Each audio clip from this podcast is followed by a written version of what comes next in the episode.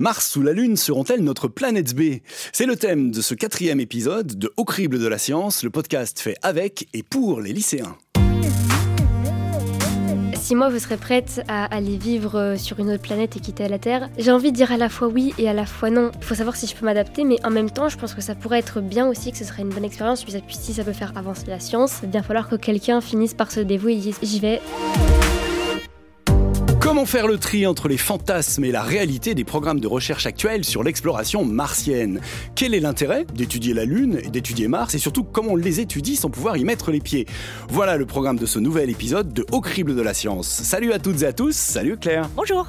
Alors avant de décoller sur Mars, tu nous emmènes sur Terre, dans le département du Tarn. Oui, au lycée Las Cases de Lavaur, c'est à une heure de Toulouse, et j'y ai rencontré des élèves de seconde, et on a donc parlé ensemble de l'exploration spatiale par l'homme et de ses raisons, un thème qui les inspire. Je pense que l'homme, il explore par curiosité surtout, parce qu'on a toujours été curieux, et, enfin, depuis toujours, depuis l'Antiquité, on le voit. Donc, et aujourd'hui, on a les moyens de faire tout ça. Il y a d'autres intérêts aussi, rien que pour avancer la science et connaître un peu mieux l'univers et tout ce qui nous entoure. Bah, l'intérêt des connaissances scientifiques beaucoup plus grandes, potentiellement des expériences à faire sur d'autres planètes, euh, en apprendre plus sur l'univers. Puisque c'est ce que cherche l'homme, à en apprendre toujours plus. Et aussi, ben, quand on voit euh, l'état de la planète qui se dégrade, on se dit qu'il va falloir trouver une solution.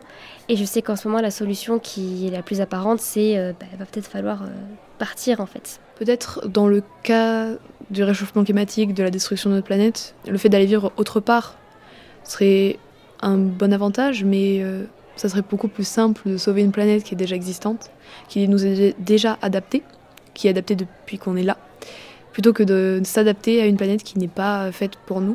Ça peut être une issue de secours temporaire, le temps de régler peut-être le problème sur Terre, mais on est des humains, donc euh, je ne sais pas si on sera vraiment en capacité de vivre sur d'autres planètes.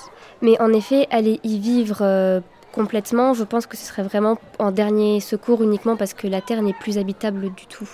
Après, sinon, aller voir pendant des temps indéterminés sur certaines planètes pour apprendre plus, c'est possible aussi. En apprendre plus sur l'univers ou trouver une issue de secours pour discuter des motivations de l'exploration martienne et faire la part entre ce qui relève de la démarche scientifique et ce qui relève de l'imaginaire, nous accueillons deux invités sur ce plateau. Julien Granier, doctorant en chimie des matériaux à l'Institut Clément Ader à Albi. Bonjour Julien. Bonjour. Pour votre thèse, vous travaillez sur la mise au point d'un procédé de fabrication additive à partir du régolithe, euh, la poussière qui recouvre le sol lunaire, une sorte d'imprimante trois D qui permettrait de fabriquer des objets directement sur la Lune. Vous allez nous expliquer tout ça dans un instant. À vos côtés, nous accueillons David Mimoun, astrophysicien et planétologue, prof en systèmes spatiaux à l'I S A E Supaéro à Toulouse. Bonjour David. Bonjour Laurent. Alors, premier tour de table pour rebondir sur ce que vous avez entendu chez ces lycéens, à la fois ce désir hein, de, de connaissance et cette question de la planète B, c'est-à-dire la possibilité pour les humains d'investir une autre planète en remplacement de la Terre qui serait devenue invivable. Julien, qu'est-ce que vous en pensez ? Est-ce que vos recherches s'inscrivent dans cette perspective de trouver une planète B ? Pas vraiment. C'est très fantasmé cette idée justement de, de trouver une seconde planète pour remplacer notre Terre. Mais dans les faits, si on, si on fait toute cette exploration, et c'est vraiment ce qui était marqué en premier lieu, c'est vraiment pour des raisons de limite philosophique, de curiosité. On cherche à explorer l'espace et à découvrir de nouvelles choses, mais il faut bien réaliser que ce n'est pas en allant sur la Lune ou sur Mars euh, qu'on va pouvoir établir une colonie ou quoi que ce soit. C'est, c'est, c'est une vision qui est complètement euh, fantasmée. On n'arrivera pas à établir de colonie d'ici. Euh, du moins, à portée d'homme, on ne peut pas l'imaginer même encore.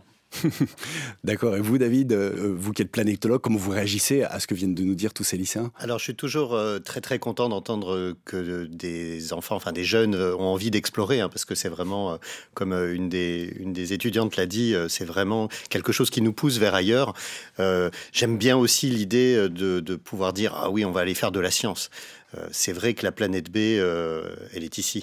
Alors, effectivement, on va se concentrer sur la science euh, dans, dans cet épisode. Et ce que vous nous dites, c'est qu'il y a encore beaucoup, beaucoup de choses, évidemment, à, à découvrir dans l'espace, notamment sur la Lune. Alors, ce qui n'est pas si évident hein, pour les jeunes qu'on a rencontrés, n'est-ce pas, Claire ? Ah bah oui, parce que selon certains, euh, bah, l'exploration de la Lune, aujourd'hui, c'est fini. Écoutez, Zoé.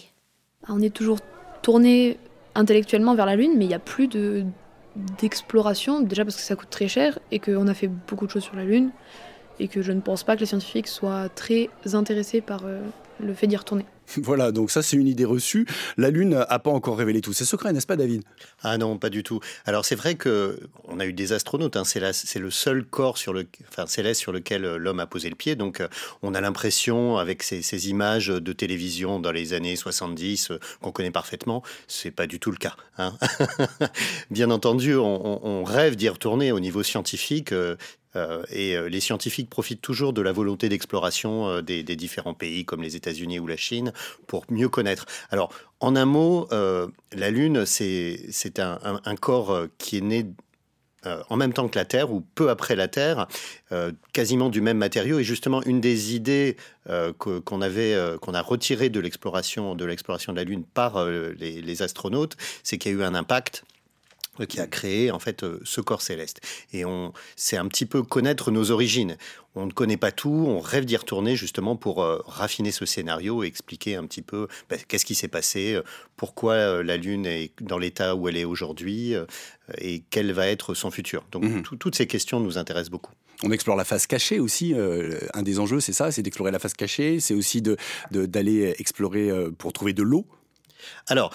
On, on explore la face cachée. C'est vrai que la Lune est en, en ce qu'on appelle en couplage spin-orbite avec la Terre, c'est-à-dire qu'elle nous wow. présente toujours la même face. Elle, elle tourne en un mois autour de, autour de la Terre, et donc on ne voit pas ce qu'il y a de l'autre côté. Donc euh, évidemment, euh, d'un point de vue euh, curiosité, c'est extrêmement intéressant. Ce qu'on va chercher essentiellement, c'est connaître la structure interne de la planète pour essayer de comprendre, de contraindre l'évolution, enfin le gros impact qui a créé la Lune, ça c'est la première chose. Et effectivement, dans la perspective de faire retourner des hommes, euh, du fait qu'ils y restent un petit peu pour, pour mieux connaître la Lune, d'établir des bases semi-permanentes, un petit peu comme, euh, comme dans les vallées sèches de l'Antarctique, quoique c'est beaucoup plus difficile. On essaie de, de chercher des ressources, en fait. Et donc, euh, cette recherche de l'eau s'inscrit euh, dans euh, l'utilisation de, re, de, de ressources in situ, et en particulier de l'eau, à partir desquelles bon, on pourrait faire de l'oxygène, respirer, on pourrait boire, et cetera. Mais là, je pense que Julien mmh. est, est, est, est tout à fait dans, dans cette logique-là d'utiliser les ressources pour justement euh, pouvoir oui. rester plus longtemps. Oui, c'est ça, Julien. J'expliquais que vous êtes en train d'utiliser les, les ressources du sol, en fait, lunaire, pour fabriquer euh, des choses. Alors, racontez-nous que, comment on fait cette recherche. En quoi ça consiste ? Oui, c'est un peu le fer de lance au final. Quand on cherche à aller dans un astre aussi loin que la Lune, avec la perspective d'y rester sur des durées un peu plus longues que ce qu'on a fait jusqu'à présent, on va chercher à maximiser l'utilisation de tout ce qu'on a apporté. Donc, euh, ça comprend tout ce que les astronautes emportent avec eux, donc euh, jusqu'à leur sang, à leur sueur, euh, aux déchets plastiques qu'ils pourraient générer. Mais bien sûr, forcément, il faut aussi utiliser tout ce qu'on a apporté, c'est-à-dire bah, la ressource qu'on a en grande majorité, c'est le sol lunaire, euh, qu'on appelle le régolithe. Et ce régolithe, il est rempli d'éléments d'oxyde, donc il y a de l'oxygène à l'intérieur, mais il y a différents alliages métalliques. Et euh, mes travaux, ils s'inscrivent dans l'exploitation justement de cette ressource pour faire des objets avec. Et donc euh, au quotidien, comment ça se transmet ? Eh bien, j'essaye de trouver sur Terre en fait une roche qui va être assez similaire à la roche lunaire, oui, dans la mesure vous, du possible. Vous ne travaillez pas à partir de roches lunaires, en fait. Ça serait bien, mais vu les quantités qu'on a de roches lunaires sur Terre, effectivement... Euh... On préfère travailler sur des substituts qu'on appelle des analogues, justement. Mmh. On a combien, quelle quantité de roches lunaires sur Terre, pour avoir une idée ? On a à peu près trois cent quatre-vingts kilos qui ont été ramenés majoritairement ah ouais. durant les, les missions Apollo, justement. C'est, euh, le plus gros a été ramené durant les missions euh, humaines. Et j'imagine qu'elles sont bien protégées, elles sont bien sauvegardées. Vous ne pouvez pas y avoir accès comme ça pour faire euh, des expériences ? Il y a quelques expériences qui ont été réalisées, mais euh, si on commence à dire euh, à la Nasa qu'on va utiliser leurs roches lunaires pour les faire fondre et on ne sait pas trop si ça va marcher encore ou pas, euh, on a quelques réticences, effectivement. Oui. Même moi, je préfère travailler encore euh, sur des analogues. On peut les comprendre. Oui, on peut les comprendre. C'est, à Houston, il y a le Lunar and Planetary Institute, justement, qui mm-hmm. est chargé de garder toutes ces roches lunaires. Alors, de temps en temps, on peut avoir quelques grammes pour faire des expériences, pour essayer de comprendre la composition des basaltes, c'est-à-dire des roches volcaniques. Mais, euh, mais vraiment, c'est un des matériaux, mm. j'aurais t- je serais tenté de dire, c'est un des matériaux les plus chers euh, qui puisse exister, hein, puisque euh, quand on regarde le prix, euh, plusieurs centaines de milliards de dollars, le prix qu'il a fallu payer pour les avoir... À trois cent quatre-vingts ouais. kilos, on est euh, cinq ordres de grandeur au-dessus du prix de l'or. Mmh. Alors Julien, comment on fait pour travailler euh, sur des roches lunaires sans roches lunaires sur Terre ? Justement, on essaye de trouver des basaltes. Puisqu'on a parlé de basaltes, il euh, faut savoir que même si on a des astres qui sont lointains, au final, en termes de géologie, on a quand même des points qui peuvent se rapprocher. Donc mmh. on essaye de trouver en termes de composition chimique une roche euh, un peu similaire. Donc euh, le but, c'est d'aller sur le terrain. Moi, j'ai eu la, la chance de, justement de, de faire tout ce chemin-là, c'est-à-dire... Euh, En l'occurrence, en France, dans le Massif central, on a des, des basaltes qui se rapprochent pas mal de, des roches lunaires, des mers lunaires, justement, qui sont ces zones plus sombres qu'on peut voir à l'œil nu, et c'est les endroits où on a déjà alluni. Et euh, avec cette roche, on va ensuite la broyer finement pour se rapprocher justement de la granulométrie du sol lunaire. Et c'est cette poudre que je vais exploiter directement avec mes méthodes de fabrication additive. Et donc là, c'est mon expérience un peu de, de, de, de chimiste des matériaux, où euh, je vais étudier l'interaction d'un laser qui va faire fondre très localement cette poudre. On va dessiner les contours de l'objet qu'on veut, et en refroidissant, en fait, on obtient une sorte de, de verre volcanique très sombre. Et en rajoutant couche par couche notre poudre, en fait, et en refaisant euh, fondre cette poudre, on obtient au fur et à mesure notre objet en trois D. C'est ça, vous fabriquez en fait des, des, des objets par couches successives. Exactement. Comme une imprimante trois D avec du plastique. Et ça, c'est dans l'optique, on va dire, de, de maximiser l'autonomie des, des astronautes encore, puisque une fois qu'ils sont sur place, bah, s'ils cassent un objet, une clé à molette ou je ne sais quoi, euh, c'est délicat de dire bah, il nous manque un outil, euh, on aimerait bien se faire envoyer euh, un objet depuis le sol. Euh, vu le temps ouais. et le coût que ça prend, c'est quand même plus simple de pouvoir leur donner une méthode directement sur place pour les créer. Typiquement, mmh. c'est ce type d'objet, des outils, des choses comme ça que vous, vous imaginez créer ou quel genre même de... C'est à plusieurs échelles en fait. Euh, il y a des travaux qui sont faits avec ma méthode, avec euh, justement ce Selective Laser Melting, ce, donc cette, euh, cette fusion sélective par laser. On peut aller de l'ordre de, de l'habitat puisque l'un des buts aussi quand même c'est de créer oui. une protection pour les, les astronautes. Donc il y a toujours cette idée de, de faire assez euh, d'épaisseur de, de régolithe. Donc... Euh, faire des sortes d'igloos en fait, qui protégeraient par exemple des radiations, puisque la Lune n'est pas aussi protégée des radiations que ce qu'on a sur Terre, voire pas du tout. Ça serait une monde géante trois D comme ça qui construirait le, l'habitat ou... euh, Les enfin... projets en général, c'est plus des rovers qui, sont, euh, qui seraient autonomes avec euh, comment dire, une petite pelleteuse de, à l'avant et en fait qui au fur et à mesure amènerait euh, ce qu'il faut et passerait un laser par-dessus. Euh, ça serait directement arrimé sur un bras d'un rover. rover. Et ça, c'est une application euh, de la méthode spécifique. Moi, je travaille plus au niveau fondamental sur est-ce que la méthode peut fonctionner, comment est-ce qu'on peut optimiser les paramètres du laser pour que ça marche bien. Et ensuite, on peut l'utiliser dans différentes conditions, comme pour construire des habitats ou se faire des outils en enceinte à l'intérieur, par exemple, de la base lunaire. Parce que la régolithe, quand vous l'utilisez pour la fabrication, permettrait d'arrêter les rayonnements ou de limiter les rayonnements spatiaux pour protéger les, les vivants dessous. C'est l'une des grosses contraintes, c'est que le, les radiations en général, ce qui les arrête, c'est plus l'élément de base est lourd et mieux il va arrêter. Donc idéalement sur Terre, on utilise souvent du plomb pour arrêter ces rayonnements, sauf que bon, mmh. embarquer du plomb euh, dans des missions spatiales, c'est délicat puisque on essaye de garder au maximum la charge utile quand même. Et euh, donc le, le régolithe arrête déjà bien le, le rayonnement dans le sens où en général c'est proportionnel à, la, à l'épaisseur de, de, de mur qu'on a ou de, de, de protection qu'on a aux radiations.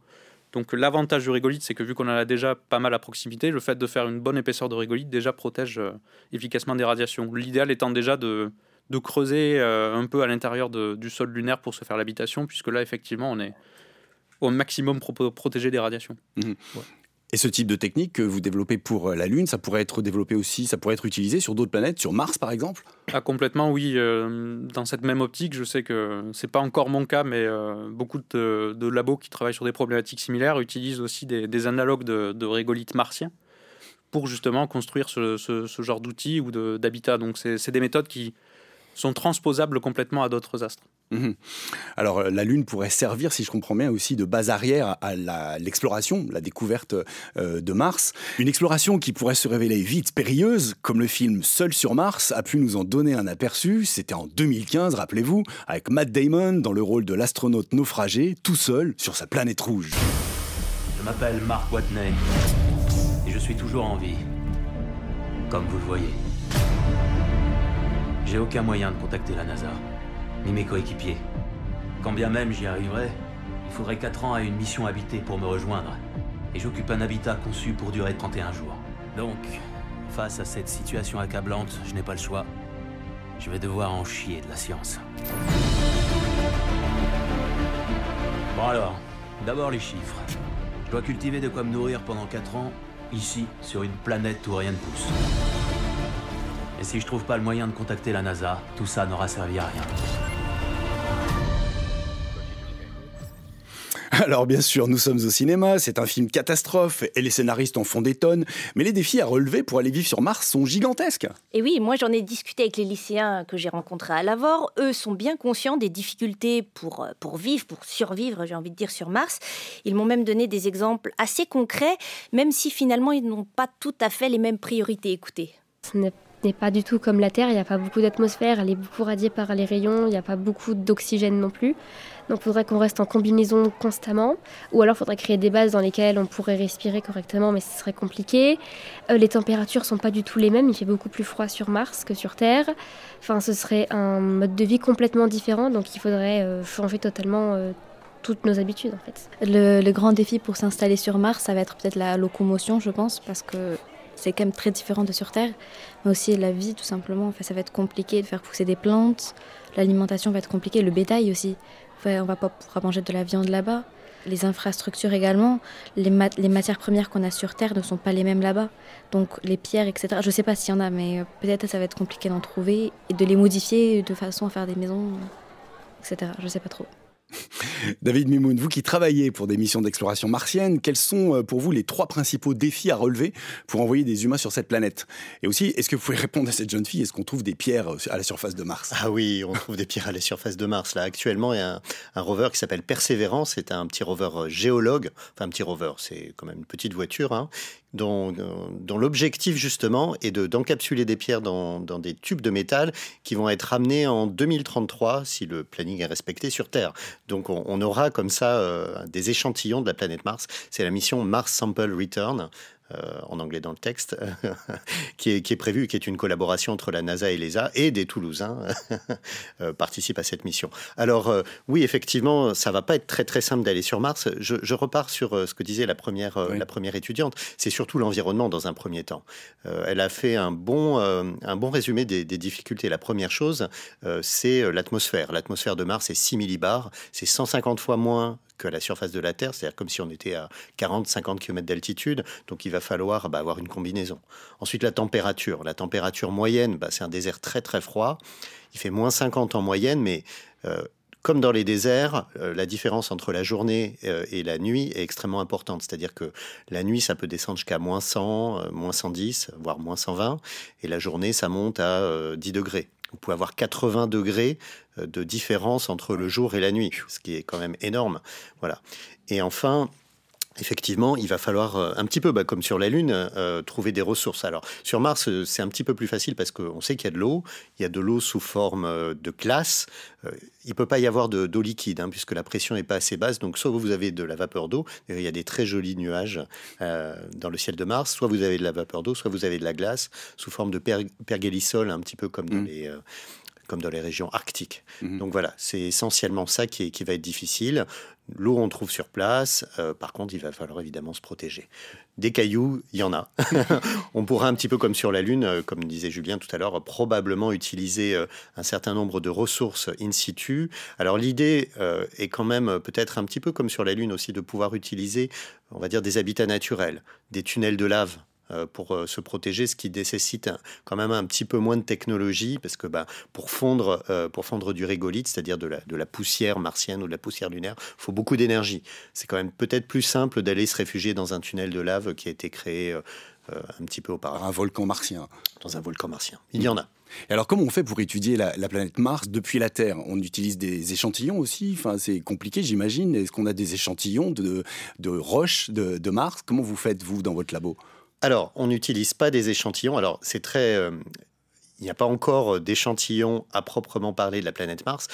Il y a quelques météorites martiennes euh, qui sont revenues, dont on suppose, pour des raisons qui sont liées à leur composition, parce qu'on a analysé leur composition, dont on suppose euh, qu'elles ont été éjectées de la planète Mars lors d'un impact géant, qu'elles ont erré pendant quelques centaines de millions d'années dans le système solaire et qu'elles ont fini par arriver quelque part sur Terre. Donc on a quelques échantillons, mais il va falloir atteindre... Euh, deux mille trente, attendre deux mille trente-trois pour avoir des vrais échantillons de la planète Mars. Mmh. Là, en fait, on utilise les... On a utilisé d'abord les télescopes, hein, d'où euh, les variations de, la, de l'apparence de Mars, euh, dans un premier temps. Et ensuite, avec l'avènement euh, de l'exploration planétaire, d'abord les missions américaines, puis les missions russes, on a quand même d'abord envoyé un certain nombre de, euh, de missions faire ce qu'on appelle des fly-by, qui sont passées à côté, euh, les missions Pioneers, qui ont euh, pris des photos de la planète Mars et confirmé qu'à la surface de la planète Mars, bah, ce n'était pas euh, une planète habitée. qui avait des cratères, et cetera. Mmh. Et petit à petit, avec la technologie, on a pu envoyer un certain nombre de missions. Les plus, on va dire, la, la meilleure connaissance a été dans les années soixante-dix avec les missions Viking. Ces deux missions euh, dédiées à l'exobiologie qui ont, euh, euh, rep... enfin, dont l'objectif était de repérer s'il y avait des traces de vie à la surface de Mars. Alors, est-ce qu'il y a de la, de la vie sur Mars ? Est-ce qu'il y a eu de la vie sur Mars ? Est-ce qu'il pourrait y avoir de la vie sur Mars ? Grande question qu'on se pose tout le temps dès qu'on parle de Mars. Alors, on ne sait pas. On, on pense, il est tout à fait possible qu'il y en ait eu, parce que dans, dans l'évolution de la planète Mars, pendant à peu près un milliard d'années, euh, la planète Mars euh, était plus chaude et plus humide.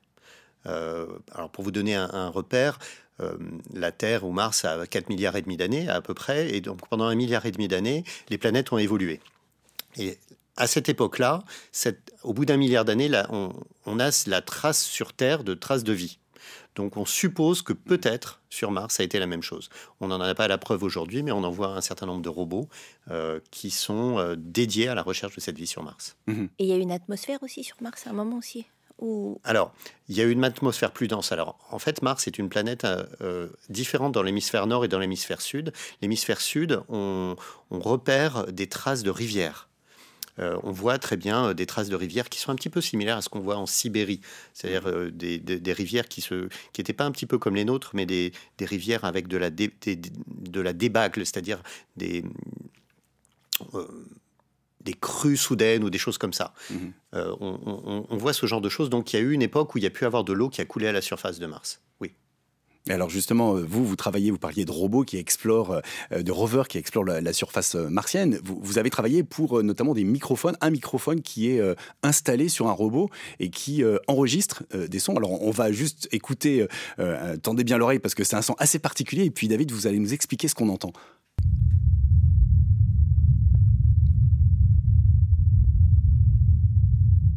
Alors, qu'est-ce que c'est ? C'est du vent ? C'est... Alors, sur Mars, on entend essentiellement le vent. Hein. C'est une planète assez, euh, assez tranquille, puisqu'il n'y a pas beaucoup d'atmosphère. Alors, on entend ben, le vent et des bruits... Ah, écoutez. Qu'est-ce que c'est ? Voilà. Alors ça, c'est un petit drone, en fait. Hein. C'est un petit drone qui s'appelle Ingenuity, euh, qui est un drone, on dit scout, qui va prendre des photos un petit peu en amont du rover euh, Perseverance euh, qui est à la surface de Mars. Alors, euh, avec euh, l'équipe de l'I R A P, euh, donc euh, l'équipe de SuperCam, euh, qui est dirigée par euh, Sylvestre Maurice, on a eu la chance de pouvoir implémenter un microphone sur, euh, sur cette SuperCam, dont l'objectif, justement, c'est d'analyser ces roches.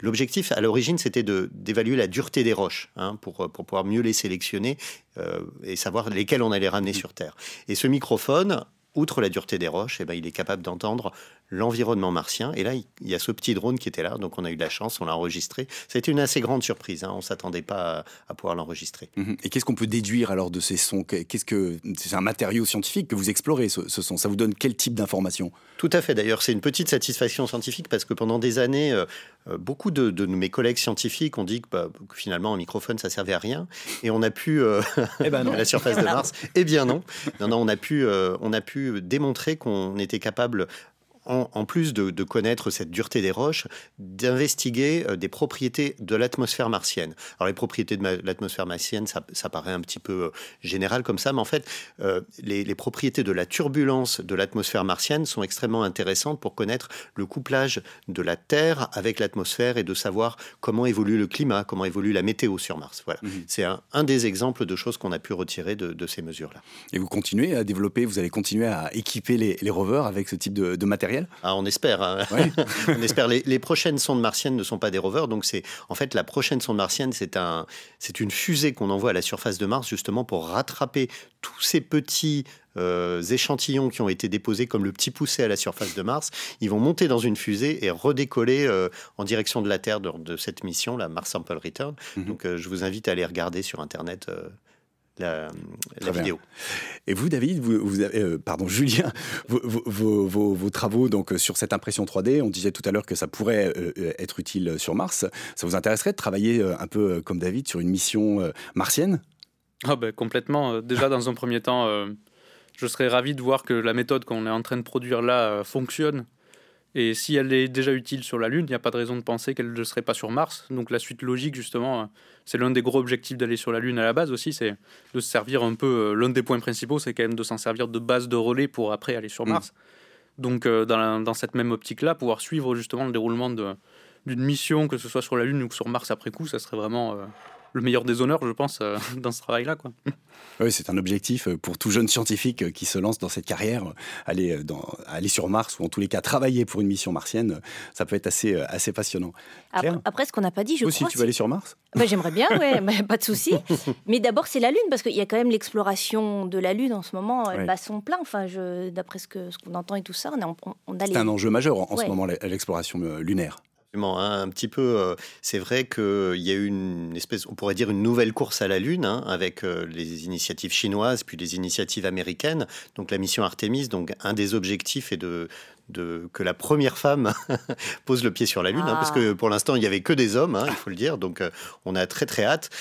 Et à part c'était cette vision d'exploration, euh, cette, euh, cette espèce de, de, de base qu'on, qu'on va essayer de, de mettre en place sur, sur la Lune, va nous apprendre bah, à compléter un certain nombre des, des questions scientifiques sur l'origine du couple Terre-Lune, hein, puisque euh, tout à l'heure Julien disait que les basaltes terrestres sont proches des basaltes lunaires, ben c'est, un, c'est grâce à cette analyse qu'on sait aujourd'hui que la Lune et la Terre en fait sont issues du même matériau. Ça c'est la première chose. Et puis il y a énormément d'autres choses à faire. Par exemple, pour parler de la face cachée de la Lune, on peut imaginer, puisqu'elle est euh, protégée des émissions radio de la Terre, de mettre un observatoire sur la face cachée de la Lune, mmh. un observatoire optique ou un observatoire radio, avec la, la perspective euh, de, d'observer euh, dans des dans des gammes d'ondes qui sur Terre sont euh, euh, pardon, à cause de la radio, sont perturbés.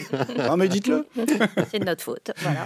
Oui, c'est ça, c'est-à-dire que ça permettrait de pouvoir observer l'espace sans toutes les perturbations qui sont voilà. générées par la Terre. Alors, c'est un point, c'est un point extrêmement intéressant. Donc, avec euh, des collègues de l'Observatoire de Paris, euh, Philippe Zarka, on, essaie, on, a, on a proposé un certain nombre de choses, euh, comme des observatoires euh, d'ondes radio euh, sur, euh, sur la Lune, sur cette face cachée de la Lune, voilà. On pourrait observer les aurores de Jupiter, on pourrait observer les planètes, euh, les exoplanètes, planètes lointaines, enfin il y a tout un tas de trucs in- wow. incroyables. Là vous commencez à nous faire rêver. Et je pense qu'on a bien compris qu'en tous les cas, l'exploration de la Lune et l'exploration de Mars n'est pas pour nous trouver une planète B. Je crois que pour faire le, la boucle avec le début de, de cette émission, il y a des enjeux scientifiques qui sont tellement euh, importants.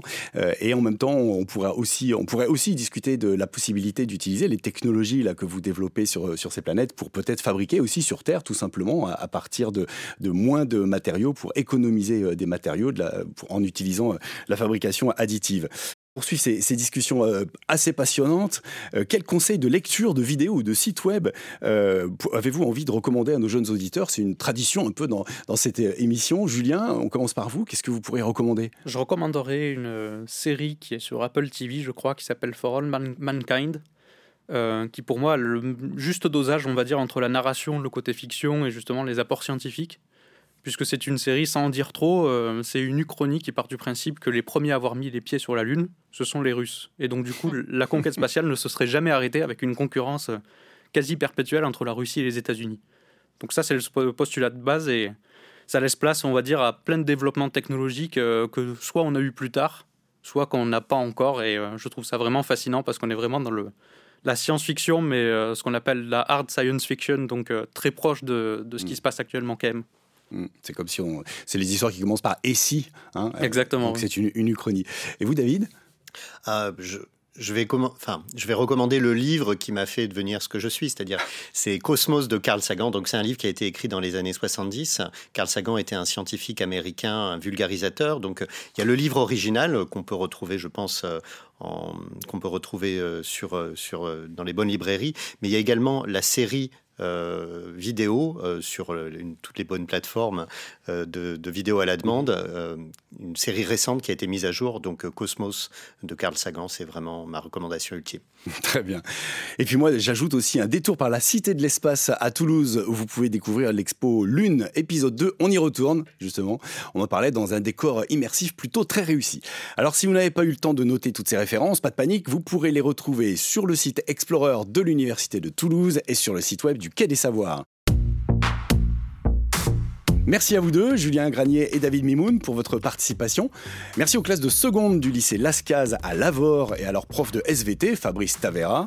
Merci à vous qui nous écoutez pour vos commentaires, vos réactions, vos questions sur les réseaux sociaux du média Explorer de l'Université de Toulouse. Au crible de la science, un podcast présenté par Claire Burguin et Laurent Chiquano, préparé par Clara Moller et Charlène Rivière, réalisation Arnaud Maisonneuve et à la prise de son Thomas Goisé. Merci au ministère de la Culture, au rectorat de l'Académie de Toulouse, à l'I R E S, au CLEMI et à Campus F M pour leur soutien. Au crible de la science, une coproduction Explorer Université de Toulouse et du Quai des Savoirs. À la prochaine fois et je compte sur vous, restez critiques.